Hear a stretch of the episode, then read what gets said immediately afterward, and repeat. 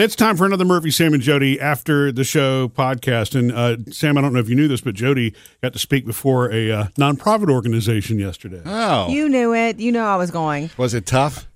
Um, Did you have to use that imagine everybody naked trick? In I order did to- not. I found a couple of really friendly faces in the front tables, and I made eye contact. That's my tr- trick, if you can call it a trick. Mm-hmm. But um, It just shows that even even when you do this for a living every day, you It's still get it in front of a crowd. You're always going to have those pre-speech jitters. Yeah. Totally. And I was that's what I was telling you last night, Murphy. Like I hated the feeling right before. I was at the table with a bunch of people and we were talking, but I knew I was about to be introduced. And I'm eating my salad, barely tasting it, thinking, did, did I go over this enough? Because I was speaking to them. I was a keynote speaker. As soon as they put that name in that, that word in front of my name, I was nervous. I'm like, what? It's like, who did this last year? Oh, the governor's wife. oh my God Well, here no you go. pressure with my stupid radio stories. but anyway, they wanted something lighter. Yeah. You know. And but I will tell you this. I really do feel like if I can do it, anybody can do it. I know that I'm extroverted, and so that is to my benefit. Mm-hmm. I understand that, but it's all in the planning. You can do anything if you think about it ahead of time. Yeah, And nobody's well- expecting perfection. Well, right?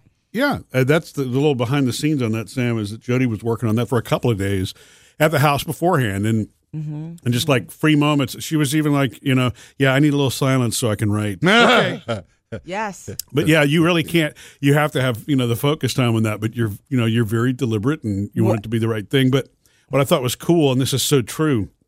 Once you start and you know what direction you want to go and you're writing on that, it starts to build itself. Mm-hmm. You all of a sudden clearly start to see it, don't you? Well, what happens to me is I knew this was coming for weeks and I'd just been thinking about it. And I would always get my best ideas in the shower. I don't know what that is, God, but I, Yeah. and it's like I'm naked and wet. I can't go write this down and put this in a phone right now. So I That's get, why there's a Google Home unit right outside the shower. but what am I supposed to tell it? Take a note. Yeah. Oh, I've not done that trick yet. You know, I don't want to be a robot like you guys. Oh, that is handy though. In the middle of the night when it Yeah. comes to you, you don't have to get up and write it down. You just Oh, Say it. I should have done Yeah. that. What I would do is jump out of the shower, dry off quickly, and go put it in my phone or write it Mm-hmm. when I would get an idea. Because, and- but th- th- this is a, I'm, we'll talk about this. You know, sh- I'd like to share it because I do think if you're ever called to speak in front of a group, you know, write down, like, know that you have two or three points you want to make, and that's it. Don't ever go in with, here's my li- list of 10. You want like three things that you want to touch on. Mm-hmm. So I did eventually write, I, I outlined those. I knew what three things I wanted to touch on. And then I wrote it, meaning I typed it so that I could get it out of my brain, you know, onto something right. And I read it a couple of times and then I tossed it and made bullet point notes. And that is what works for me because I knew it. Nobody, I don't want to get up there and read. Right. So I got up there with bullet points of a story, stories that I knew well, mm-hmm. things I know I wanted to tell, and I just told them. I would look down at my paper for, okay, this is the part where I talk about, you know, us, the three of us, and how we make this crazy stuff work. Wait, you talked about the three of us? I did. Aren't you glad you guys weren't there? Um, but then I would just find faces in the audience and some friendly faces, and you know there was nods, and but it but it really once you're underway, all that horrible feeling goes away. It's the weirdest thing. I was feeling so nervous before, and then I was introduced, and then I got up there, and as soon as I started, it, you know, it's like ripping a band-aid off. Yeah. just doing it is is how you get it done. With me, it's and, and you're right, Murphy. It's it's surprising that we do this for a living, but then when it comes time to get in front of a group and speak, ever since I was a kid in middle school, that's been one of my terrors. Is Yeah. speaking, and, and it's like, hey, I have the gift of gab, but still standing there. The, the, the way we do it here is We're comfortable here. we're comfortable. We're on a microphone. We're behind, And I'm even to- even though we have the videos and the in the podcast and stuff now, we're still us. Mm-hmm. Whereas when you get up on stage, you're you're, You're na- naked. You're naked. right.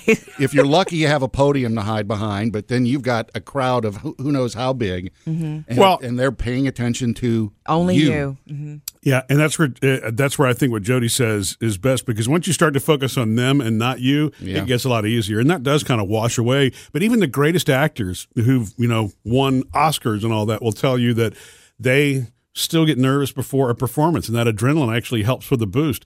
That's actually sort of the the endorphin rush that uh, Broadway performers will tell you. They love the live stage because even though they've done it a million times, there's still some rush about getting out there in front of the audience and not knowing what's going to happen. Yeah. well, Um, you know, I didn't wh- have a rush yesterday, but I felt grateful once I was underway. You know what I mean? That I could actually just be doing it. Yeah. Um, I can't eat beforehand though. Even Oh, if it's that's when I sit down, I'll take a few bites or something, but I'm not. I, I just I never have been able to eat before I speak. Because of stomach nerves. No, it's not stomach nerves at all. I just don't want to eat. It- Oh. it- that it's it, it. I don't know if that's a public performance thing or what, but anytime that we've been, you know, in public, I will typically not even eat. That's you know, true. if, if we're hosting or engaging with others. No, I just Yeah, we were at this thing last year, all of us, a couple of years ago, and I was eating. You were eating. Sam's like, man, pass the dressing. This hmm. is good stuff. Here comes the bread. And Murphy, type 1 diabetic, I'm like, don't you need to eat a little something before we have to go up there? He's like, no, I'm to. And can't eat because, I don't know. What, what do you think it's you don't want food in your stomach? You don't want food on your shirt? I don't know what's well. You know me. It's not about the food on my shirt. That happens whether I want it or not. Yeah. But um, I, I I don't I don't know what that is. It's mm.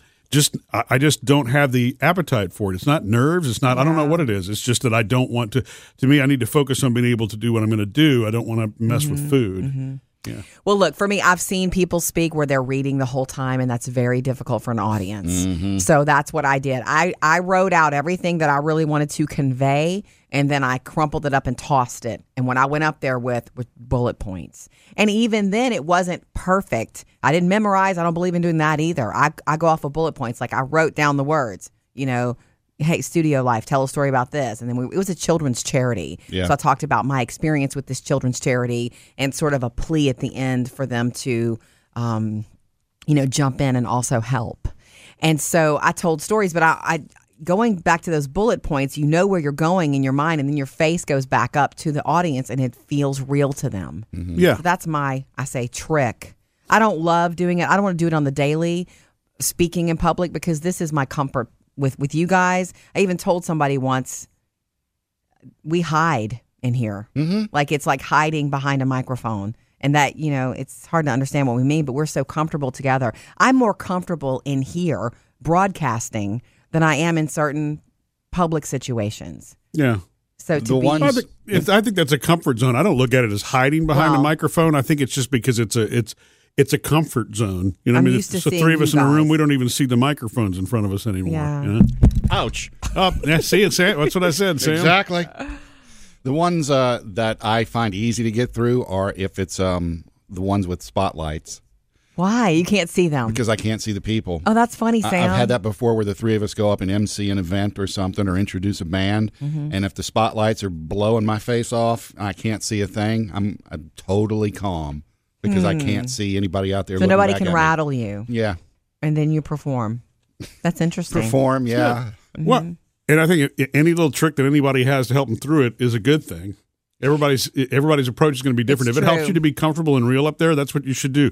Our oldest daughter Taylor says that when she's on the stage, she looks slightly above the heads of the people in the audience. Yeah, and she's I've an always heard about actress. They I've do heard a- about that trick too. Is that Yeah. you know it's you're not going to get lost. You know, eye contact is a wonderful thing in an intimate one-on-one conversation you want that feeling when you're talking to a group, but sometimes you can get distracted by what somebody's doing or how they're Yeah. looking or how you misread them or whatever. Two things I'll tell you though on the way out. The cou- the few people that I found good eye contact with yesterday while I was on on that p- platform s- speaking Yeah. Are the ones who came are some of the first ones who came up to me after to shake my hand. They were like, "Hey, Oh, thanks." It was great. You know, I guess they were feeling it. I felt like you were talking to me. Actually, yeah, well, I was. good. Yeah. and the second thing I will say is for anybody who gets nervous before speaking to a group of people, that's you, me, guys, anybody.